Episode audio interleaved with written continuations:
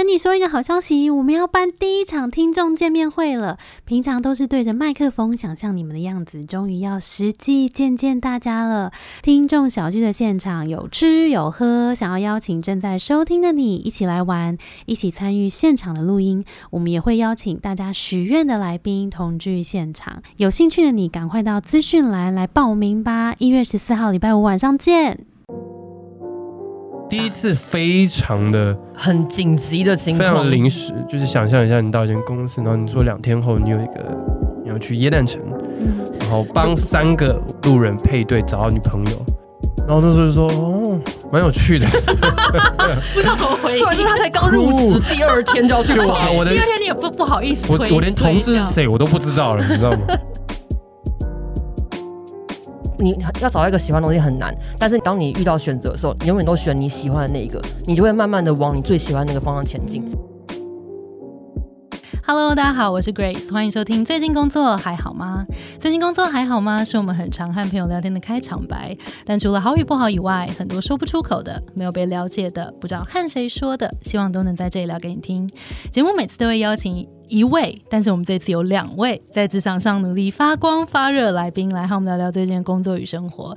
今天我们隆重邀请到 D Car，讲到 D Car，应该就会熟悉这两位同学。这两位同学是曼曼跟 Rio。Hello，好，大家好，我是曼曼。耶今天好开心，邀请到很常在荧幕上面跟大家分享的这两位，今天来到这个 podcast，来到这边来跟大家聊聊社群到底在干嘛，影音。企划这些工作到底在干嘛？以及你们在做这么多有趣的街访的影片，有没有一些有趣的故事？然后呃，这些企划到底背后怎么样产生的？相信今天会有很多精彩的分享。好，那我们就先请慢慢简单自我介绍一下。哦，Hello，大家好，我是迪卡的社群影音企划，我是曼曼。哎，讲完啦，就这样子吗？哦不然我还要讲什么？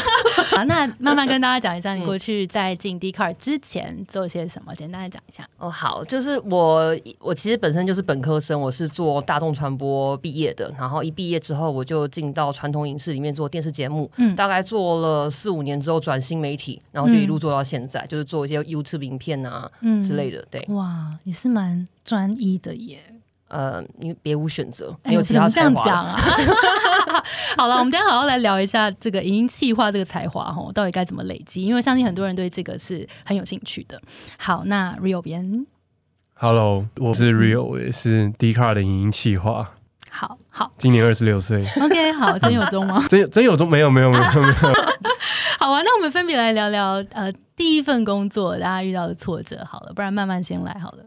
第一份工作，因为我一第一份工作就是进到台湾比较知名的制作公司，嗯然后是做电视节目的。然后我那时候其实一直已经听毕业的学长姐就已经讲过很多哦，你进后幕后多累、多辛苦、多操什么的。所以那时候我其我已经抱持着很大的觉悟。那时候我去面试的时候，我就跟他老板说，我已经搬到公司附近了，我你几点下班都可以，你要我做什么我都可以这样。吃然后苦耐劳，然后那个时候制作人面试的时候，他不是问你的职能怎么样，他是直接说，呃，你的父母会管你几点下班吗？你的男朋友会建议你就是几那个你做什么工作吗？如果他们就是你没有朋友、没有父母、没有家人的话，你就录取了对，你就录取了。你你们想清楚再来联络我。他是这样子丢这句话，然后那时候我就跟他说，我想清楚，我我要来从事幕后。然后我就这样一做之后，我就一个月只休一天假，然后每天都是凌晨才下班，就从早上到晚上几乎都没有休息，一直一直工作，一直工作。天哪，对啊是什么支持着你这样子？什么知识？那个时候，其实我我觉得很多年轻人应该都会有我当时的那个挣扎，因为我已经知道社会很辛苦。那如果我现在放弃，是不是代表我草莓族？哦我那时候很想被对我很害怕被贴上这个标签，所以我逼我自己说啊，我撑过去就没事，我撑过去就没事。但其实那个方式对我而言反而是不健康的。嗯对啊嗯那你现在回头看，你会觉得那是一个再给我一次机会，我一定会直接告那个老板。我要笑死！天哪，OK，所以没有说什么，哎呀，就是一个磨练，就是没没有，就觉得我要告诉他。但那其实那份工作真的让我成长的非常快，是真的。就是因为你所有的事情、所有的压力都往身上扛的时候，你撑过去，我的确比同届的同学来的成长更多。但那份经历就跟当兵一样，你不想再经历第二次。OK，有过就好，对有过就好，好这样 OK。那 Rio 呢？我出社会之后，其实换了两三份工作，然后那些工作其实都做的不长。嗯其实我做过那种政治幕僚，，OK，我不知道大家知不知道那听起来，也很累。就是在选举或者说在公部门，就是协助一些政策宣传等等的。但是那个时候很快就觉得那个方向不一定是适合我。可是那时候我根本不知道外面的世界长怎么样。啊然后我那时候就是换了两三份工作之后，就是一定会有人跟你说啊，这工作做满一年再走吧，你这样履历很丑哎、嗯然后那时候就压力很大，然后可能换到第二三份工作的时候才拿到 D 卡，才稍微找到了一点点一点点的成就感。然后那个时候也因为这个团队里面的伙伴，给那个时候的我很大的心灵的慰藉吧。就是怎么说？前期在职场的时候，因为我换换了两三次工作，然后其实离职就跟分手一样，你提的人压力会很大，然后很难和平分手了，就是会有失望落空的情况发生。可是来到迪卡之后就，真的是因为刚好那时候旁边坐的慢慢，我还记得我刚来迪卡的时候，就是我花了很多时间跟慢慢，不要逼我爆你的料。就是就是问他说慢慢怎么办？这份工作适合我吗 你知？道我下班要跟他聊三个小时的心灵鸡汤，那你要跟他收已经两年前啊了对我已经我已经工作很累了，然后我还要陪这个年轻人聊三个小时，到底要不要我回家吃饭？你就跟他说一一小时两千。哎，我跟你讲，，但慢慢讲这个还有一个事实没有讲，其实是慢慢有时候会主动关心我，因为他很他他很担心我随随不见我那时。候太单纯了。对对对对 OK，你看你让人家多担心。对啊，那两位为什么会同时选择来到迪卡尔？刚好看到有在 PO 低卡真才嗯的这个、这个真才资讯，因为它是一个真才影片，然后影片里面就是很多年轻人，然后不知道在干嘛，然后我就觉得，哎、这个这个环境看起来很适合我，就是我需要一个一堆人年轻人，然后不知道自己在干嘛，哎，为什工作环境？好特别哦。因为我之前待过那种传统的老电视圈，啊他们的前辈都很年纪很大了。我在公司蕊个通告，我都会被说啊，不好意思，妈妈，可以请你小声一点吗？然后我觉得我 到底在不让人讲话？我中气就是这么足啊。对，然后我在公司里面没事干，然后那边立定跳远之后还被说啊，曼曼你太活泼了，不要这样，你会吓到总经理。我就觉得啊，太无聊了这个地方。绑手绑脚的。对，所以我后来想说，我一定要换到一个年轻一点的环境，然后刚好看到，觉得哎、哦没有尝试过，然后来试试看这样子。哦对，酷毙！所以你是被真彩影片 对，就骗过来吸这样引到。对 OK，那 Rio 呢？嗯，其实我以前实学生时期实习的地方啊，其实就跟 D 卡同一栋大楼。哦，然后因为你知道，呃，那个时候就是大家听到上面有一个办公室叫 D 卡的时候，就上去走去看，说哇，那办公室好有钱的感觉，觉得它很酷。就是因为那时候我在数位时代实习，然后就是采访过很多国外科新创公司、科技公司，然后觉得说哇，楼上就有一个长得很像的，OK，所以你们就同时被，其实都有点像是被那个他的企业文化跟吸引，有点像对这样，嗯就是不管是它的外观，嗯或者是说它的影片透露出来这些人的气氛。嗯。嗯，那实际进去工作之后呢，感觉是怎么样？我觉得企业文化的部分跟当初看的时候没有太大差别，就是一个很开放，然后年轻人很多，不像传统办公室感觉的公司。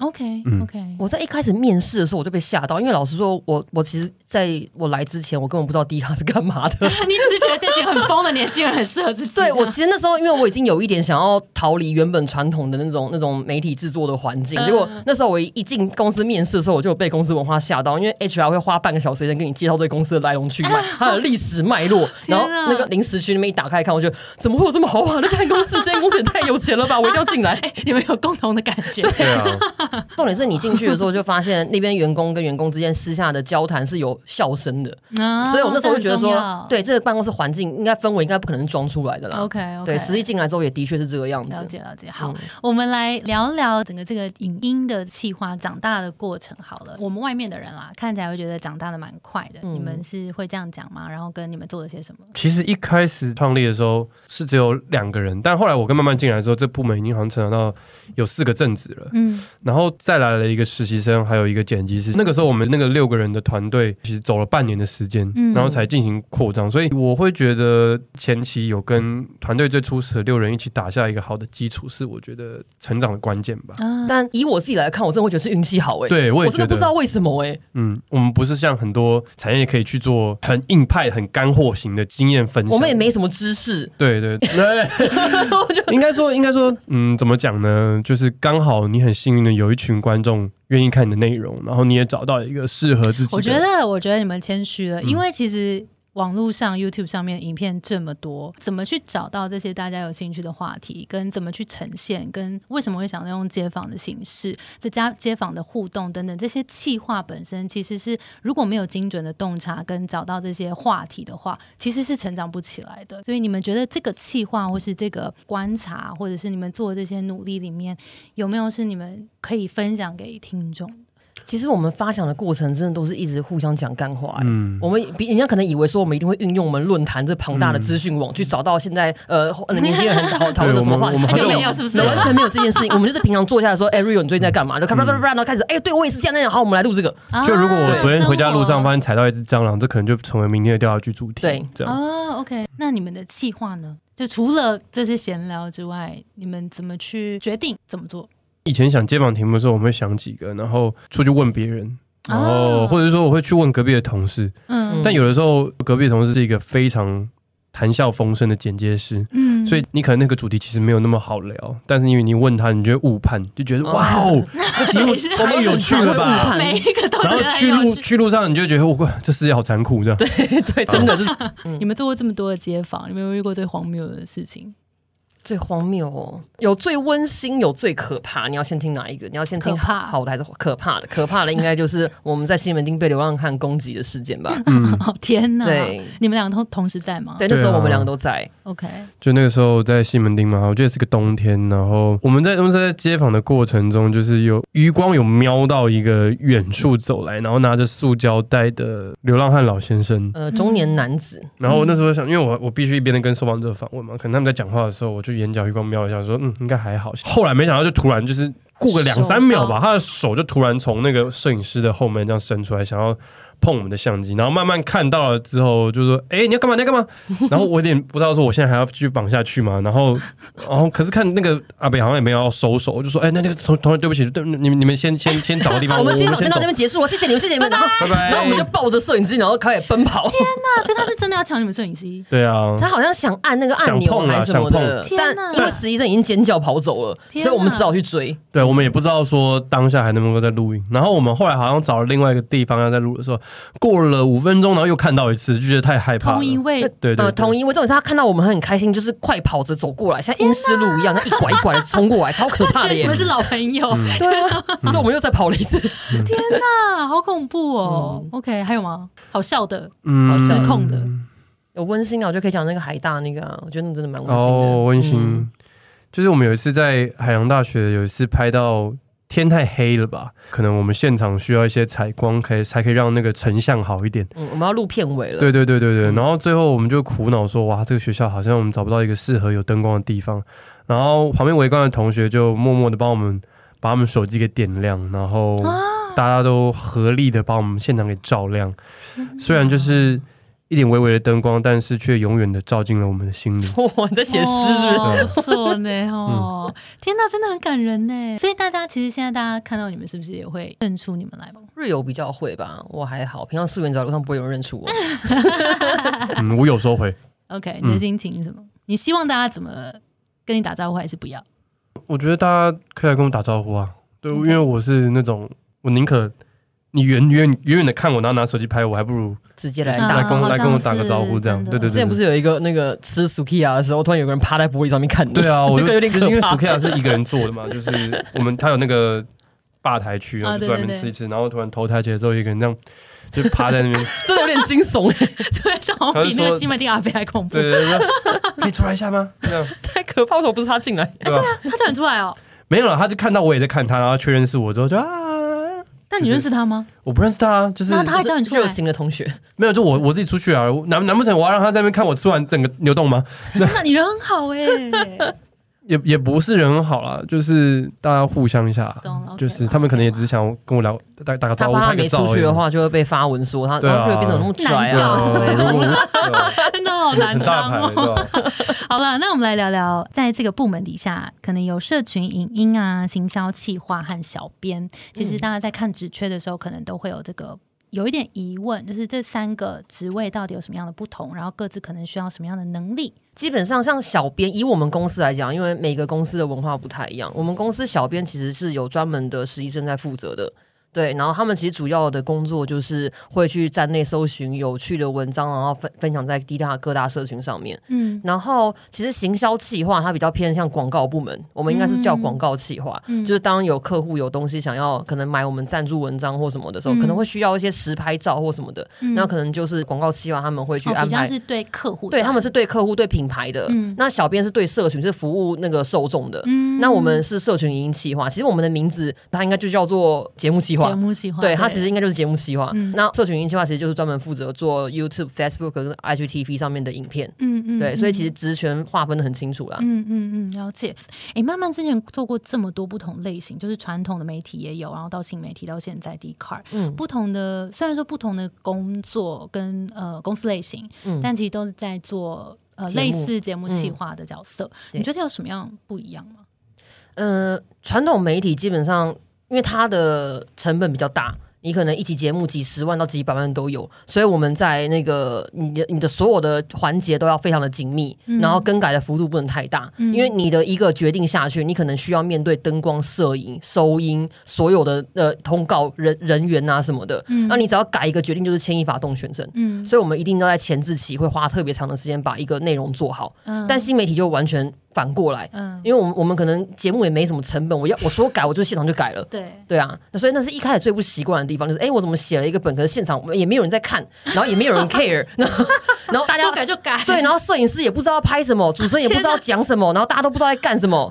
对，所以那时候就是哦，花了一点时间，然后适应这个文化，然后开始把就是以前以前学会的东西，慢慢的跟新媒体做融合。但是新媒体其实这件事情，我觉得它还是有好处，就是在于你在创作上面它的幅度可以更大，因为有的时候现场可能会有一些我们无法预期的内容出现，那你传统媒体可能就会必须要舍弃掉这些东西，嗯但你新媒体你就可以立刻抓住它。嗯，我觉得这就是实验性比较强。对，最大的不同就在这里。现在应该所有传统媒体人也都想要往新媒体靠拢，新媒体的人也会想要去学传统媒体的制作方式，这是的确产业上慢慢在融合的地方。嗯嗯，对，OK OK，所以你会说，如果是比较偏传统媒体，可能是规划啊、组织性这是比较强的。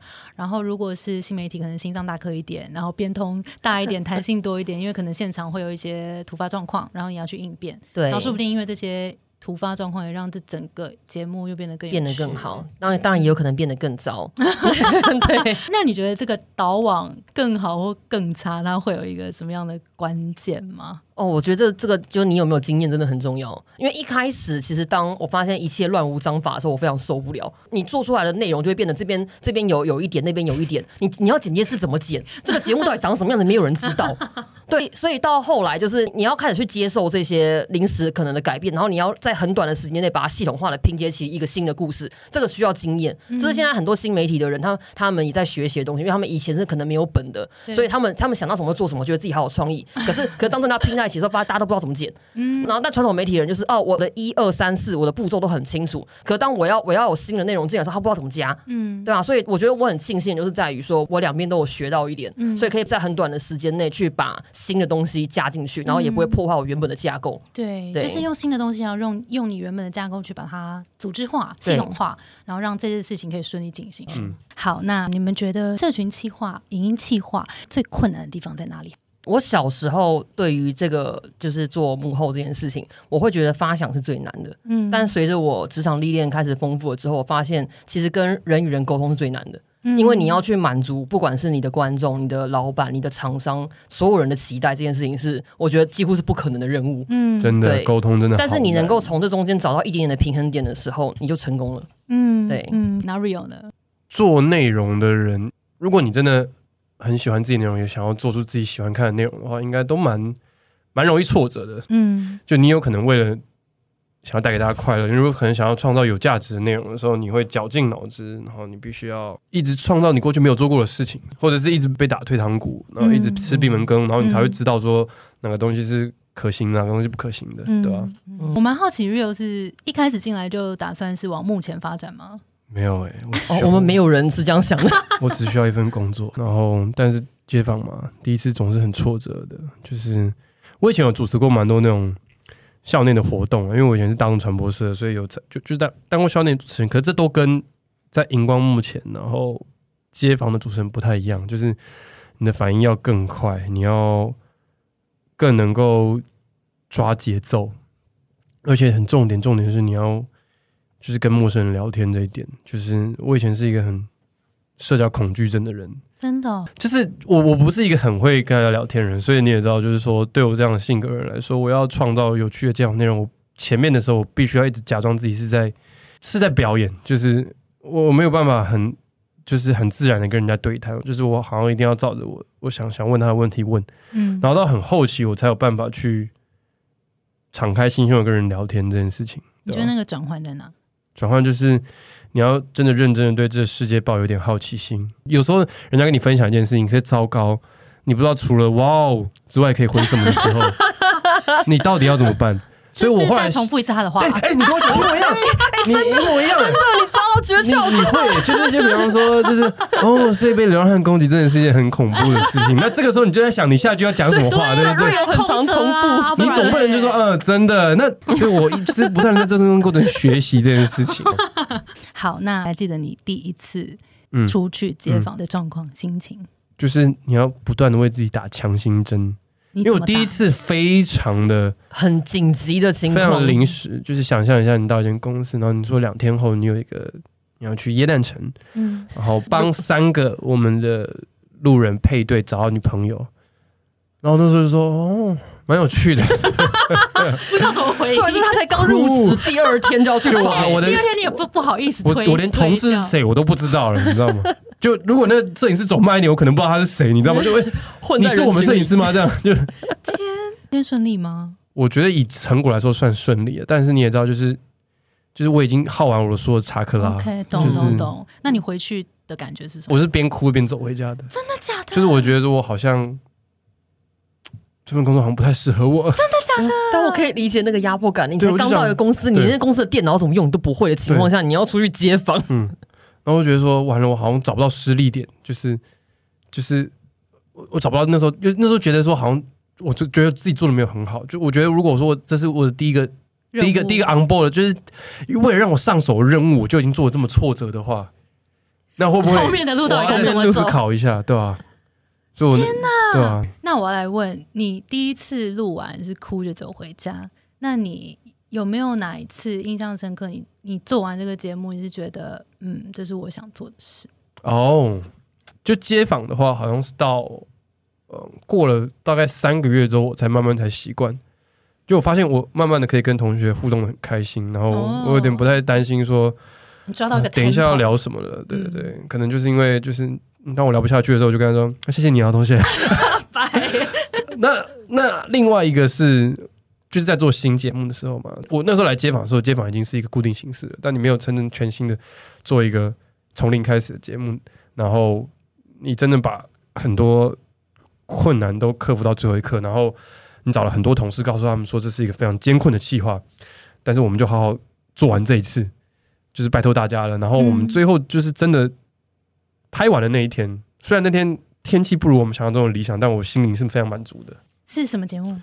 就是一个恋爱配对的节目，但现在还没有播出，对对，还没有播出，对对对对对，敬请期待。对对对对，非常新，非常新，对对对。所以两件事，第一个就是你觉得你可以很很自然的跟同学们互动的时候，嗯，你就会觉得说，哦，有这个东西，我有有 pick up 起来了。嗯，而且慢慢的看自己在就是在荧幕前面的，就是你看剪辑师剪接出来，当你就是的互动内容最终化成大家手机荧幕那个影片的时候，你就慢慢知道说自己哪里做的好，哪里做的不好。嗯。那慢慢呢？你在这份工作里面有没有在哪一个时候是觉得哇，就是就是很棒这样？其实蛮多，就是因为我我很喜欢拍废片。OK，就是那种就是废到像你就是你一般上班族平常累的累的好不容易下班回家累个半死，想要看一些不用动脑的影片，我就很喜欢弄影片。嗯，所以那时候就是我们除了有我们一般在做的调查局啊、寻奇这些系列以外，然后那时候还有一些零碎的时间，我们可以拍一些在办公室里面的一些废物的日常。我这样讲对吗？对，然后那时候就是就是做了很多小小的计划，可能像是我们有个同事很会吹手笛，嗯，然后我们就拍了一支计划，就是让那个同事教大家吹手笛，然后我觉得。废的好 好好无聊，好好笑。然后或者是像那时候疫情期间，我们那时候因为不能够外出拍摄，然后我们就急中生智做了一个游戏企划，是叫插画家大赛。它其实就是一个画画接龙的游戏，但好废，好好笑哦。其实做这种东西，我就觉得很有成就感。就是它虽然它不是一个很高大上的企划，但是它做完之后，我觉得它是一个它它很长尾的内容。就是我平常没事拿出来看，我还是觉得很好笑。你在里面找到乐趣了。对，就是我自己我自己录，我也很开心。我用我。后来剪完看，我也觉得很开心。嗯，然后这种这种节目，我就我我自我就觉得心满意足。可能就是因为我人生太压抑了吧？嗯，有吗？我觉得可能有。嗯，所以你眼中的慢慢是有压抑的成分？不是啊，我是说我们每一个人都 以为我们自己想要看很大规模、很大成本的东西，但其实不不一定了，不见得。就很多人都觉得做做这种娱乐性的节目是为了带给大家欢笑，其实不是，是为了让自己笑出来。嗯，对啊。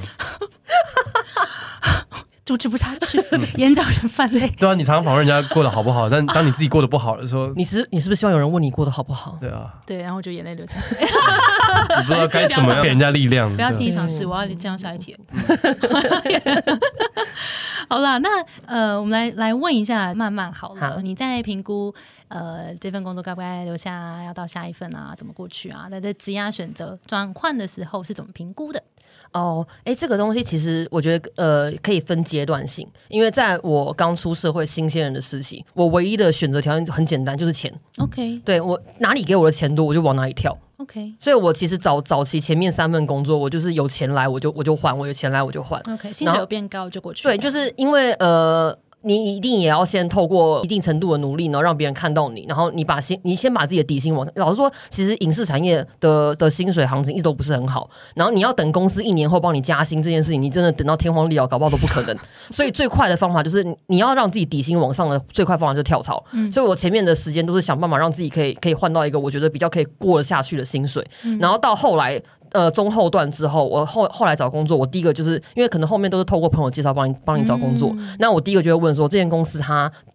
准时下班吗？OK，对我非常在乎，在意对公司呃，就工作跟生活能不能平衡。所以我到我去面试什么的，我也很常问他们 HR 这个问题，就是哎，你们公司的加班文化严重吗？我会直接问他这个问题，然后看那个 HR 的反应。对啊，之前就遇过很多 HR 那边支支吾吾的，啊，我们公司也也是有这样的情况，但呃也是要看部门。那因为你你也知道，有时候有录影的时候，所以你们公司有加班吗？呃，这个东西也是不可避免，但是它也不是说很常态但是你知道就是很迂回。那我就觉得 OK，我知道了。OK，我懂了，我懂了，这样 OK。哎，那你觉得，如果像你刚刚讲的，要把自己的底底薪往上垫高，那你觉得这个节目企划或是企划 in general 好了，呃，怎么样的能力或是怎么样的特质是可以帮助你在这个工作做得更好，然后在争取新工作的时候也能够去表示或证明说，这个企划这个工作我可以做得好。其实，呃，我觉得影视它还是相对单纯在于。作品集拿出来，大家就知道了。OK，所以你必须要保证你在每一个阶段的作品，它都是有成绩的。那像我一开始做的节目，因为刚好我是那时候去的是大公司，所以他们做的节目都是可能有推金钟奖，有什么什么的。然后你就把你的那个节目他得过什么奖，然后你在那里面担任什么样的角色，你要让大家知道。但像我后来到新媒体之后，我就直接说哦，你看这个几个发烧一的影片都是我我那时候细化的，我就不需要解释啊。对，对，别人别人就哦这集我有看过，哦那集我有看过，你根本不需要跟别人解释你在里面做了什么。懂。对啊。OK OK，所以作品集还是真的是最重要。影影视产业是这样，因为毕竟就是大家是看看。作品的，他不会看你的学历，不会看你的背景，都是看你能拿出什么东西来。嗯嗯，对，那就包含他可能企划的程度，然后也有他流量。包含这样，当然就是你那你要把你的作品可以数据化这件事情，我觉得也蛮重要的。因为像我那时候来迪卡面试的时候，其实我把我之前做过的那个新媒体的内容全部都数据统整过了一次。对我把我负责的所有的业配都全部把它数据化。哇！所以我后来也不太需要去跟他讲解我到底做了什么这件事情，因为我其实都已经整理好了。我觉得这很重要，因为很多做企划的人，他比较没有这个营收的概念，他可能会觉得我想要做出好多很有趣、很有创意的一些作品，然后来展现我自己的创意，但是其实他们都疏忽了，在公司看企划这个角色来说，如果他有营收的概念，他能够为公司带来一点这种，就是不管是业配或是怎么样的，站在至少站在公司的角度来看那个商业的整件事情来说的话，其实是很加分的。对，嗯嗯嗯，好喂，谢谢慢慢分享。那 Rio 呢？你是怎么评估你的职业选择？嗯，就是我觉得大家都要找到自己能够为公司带来什么价值，你可以去极大化你的优点，然后就不要刻意去提你的缺点，这样。嗯嗯嗯。然后我觉得以前常常会看一份工作有没有学习性嘛，但我其实发现大部分的工作其实做中学才是比较实际的。嗯。然后常常会觉得自己好像没有在吸收什么东西的时候，但其实你只是忽略了你你过去做这些东西。慢慢越来越上手，也是一个学习，嗯，对啊，嗯，然后希望自己的职涯未来可以充满更多的筹码吧，嗯，可能会去从做内容的这个职能、这个核心的技能去做延伸，嗯，比方说像刚刚慢慢讲，如果你有商业的概念，嗯，哦，如果你有。呃，比方说 IP 授权的概念好了，嗯或者说你如果你有线下活动的概念好了，你你从做内容的这个心态去延伸更多的东西的时候，你就拥有更多筹码，嗯那你就可以创造更多的价值给公司。对吧嗯嗯嗯哇，两位分享都很棒。哎、我今天想要延伸一个，就是你们应该也工作一起工作蛮久的，嗯，两年，两年嗯你们回馈给彼此一个优点，跟对这个一起工作的 一个这是一个这是一个绩效审核的概念。不是啦，就是对方就是可能好了，没有，我懂你意思，我懂你意思。如果好感。性哦，天啊！那如果对啊好 Rio 感性哦如果 Rio 先来，就是你看到慢慢有没有什么特质是对于在工作上你们一起合作？我我记得慢慢他他曾经有跟我讲过一件事，就是说他他虽然以前在那些传统媒体啊，他觉得压力很大，但他还是有认识了一些就是会影响他一辈子的前辈。那我觉得我那时候很想给慢慢一句话，就是说我觉得慢慢就是那个影响我一辈子的前辈，就是等一下，我鸡皮疙瘩。没有没有他他也没认识多少前辈，对 哎呦，怎么这样子啦？没有啦，我是很认真的讲，就是就像我刚刚跟你，你刚刚也知道，说我可能刚来这份工作的时候，慢慢就花了三个小时时间陪我在那边 就职涯上的辅导。我说真的，我真的没有什么经验，我只是一个可能在荧光目前比较不害怕的大大学生。说真的，我那个时候真的就是这样。然后我其实对这个产业的认识，还有对呃这个产业做节目的经验来说，真的都非常非常的缺乏。然后应该说，慢慢给了我一个很大的轮廓。他他他会在我不知道怎么办的时候去告诉我该怎么做，但是当我做的好的地方的时候，他又把我放在那个我该就是放的位置。嗯，他很像是就是小智，你知道吗？他怎么讲的？好像我是他妈一样。没有没有没有，他很知道说什么时候该拿出什么样的宝贝球神奇宝贝吗对对，对他说很他很知道说什么时候该就是用什么样的技能把我们放在什么样的地方。哦，对啊嗯天哪！然后慢慢也是一个他没有很喜欢麻烦别人，所以他很常把很多事情都责任都扛在自己身上。然后说真的，这一路以来真的都蛮感谢的。嗯，天哪，有点感人呢。嗯那小智，小小智，智小智要回馈给 Rio 吗？哦，但其实我一直都觉得 Rio 他是一个非常非常幸运的人，可是我觉得这是一个实力，你知道吗？因为 没有，我是说真的，这个这一辈子我看过非常多的人，他们想走目前想干嘛，即便虽然他是一个被半推半就推上舞台的人，可是他扛下来了。但我看过很多人死在台下，那这件事情我我觉得他不是一个。你你努力就可以做到的事情，他还需要很可能六七十分的运气，因为你要让别人喜欢你，它不是一件容易的事情。嗯那他让他第一步让别人喜欢他了，重点是他还可以延续下去嗯到现在，然后甚至越来越发扬光大。我觉得这个这个东西是他在台下一定他也有他努力的地方，因为其实老实说，每一次出去采访前，可能大家看荧幕觉得很简单，就是、哦、我们坐在沙发上面聊聊干话，好像很好笑。你知道他半夜三四点都在准备那些访纲诶。可是这个东西是我在很多年轻人身上其实看不到的。嗯我真不想讲，我把自己讲的好老，不行不行，不能讲年轻人三个字不要自，己对对对。贴上对，不去行呢。，打没得死。反正就是就是因为以前以前很多就是跟我一起工作过的同事，很多人他们那个本啊，他们写的只是为了给制作人交差了事，可是他们从来从来都不去想说，哦，今天主持人拿到这个本，他会用什么语气说，没有人去思考这件事情。可是他他今天他今天自己要扛下主持人兼企划这个角色，所以他会去思考说，我要怎么样把球丢给来宾，我要怎么样去去把这这个内容讲清楚。这个东西是到后来，即便这个主持人不是他，他都永远把这个东西记在心里。哦所以他在未来会去顾虑到别人的心情，这个东西就是他自己的获得的。你今天到了其他公司，没有人可以复制他，这东西就会一辈子跟着他。他这种才华，他非常难能可贵了。要面临到的是镁光灯下面很多人的关注，他才二十五六岁，可他就要扛下这么多人的目光。我觉得这件事情也不是很多人可以做得到的啦。所以我觉得他能够做到现在，其实我觉得他非也是非常了不起的。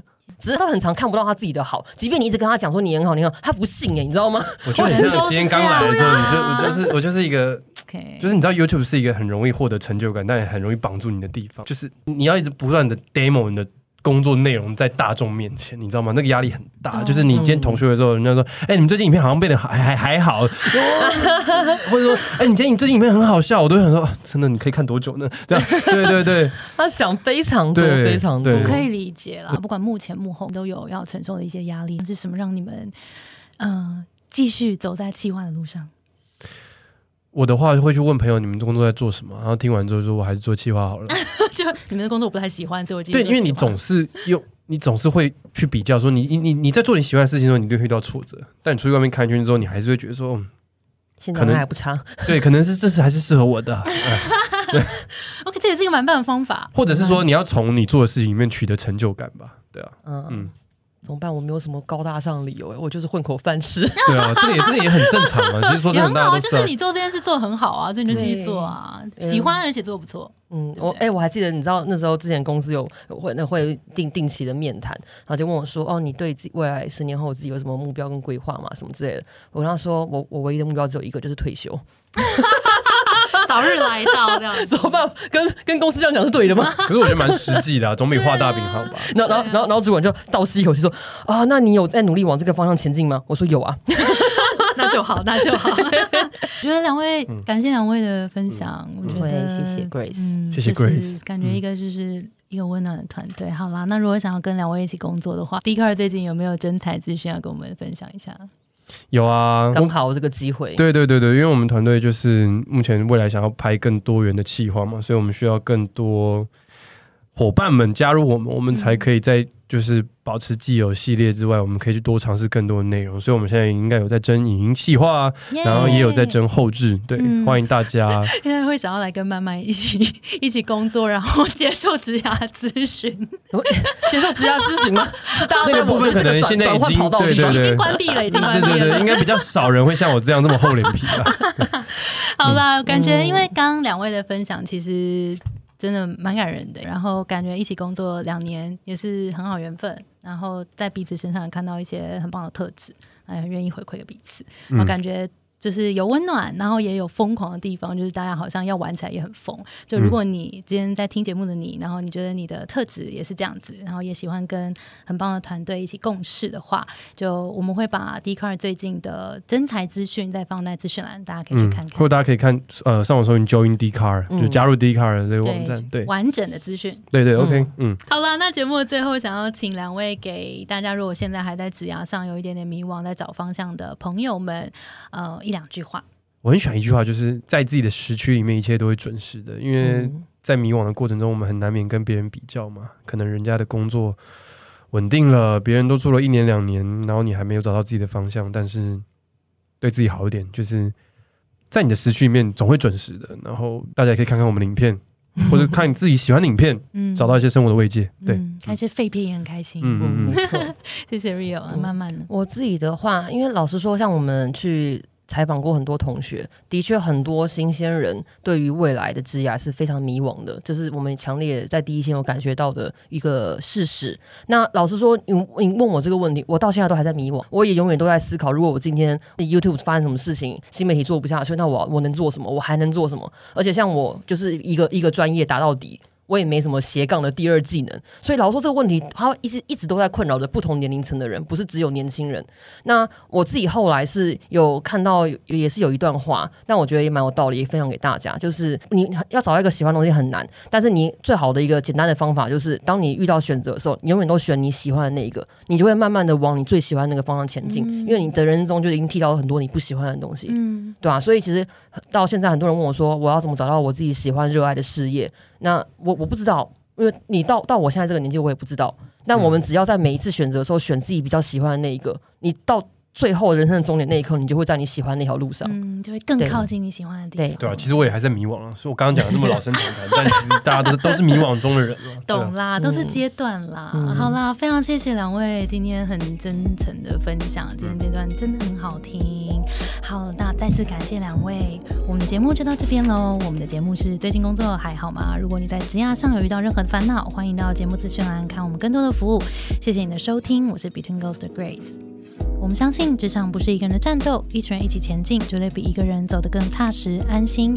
我们会陪着你一起把职业走得更顺利。如果你也喜欢我们的话，欢迎订阅我们的 Apple Podcast，分享给你身边的朋友或留言给我们，也可以到节目资讯栏追踪我们的社团 IG。那我们就下周见喽，拜拜，拜拜。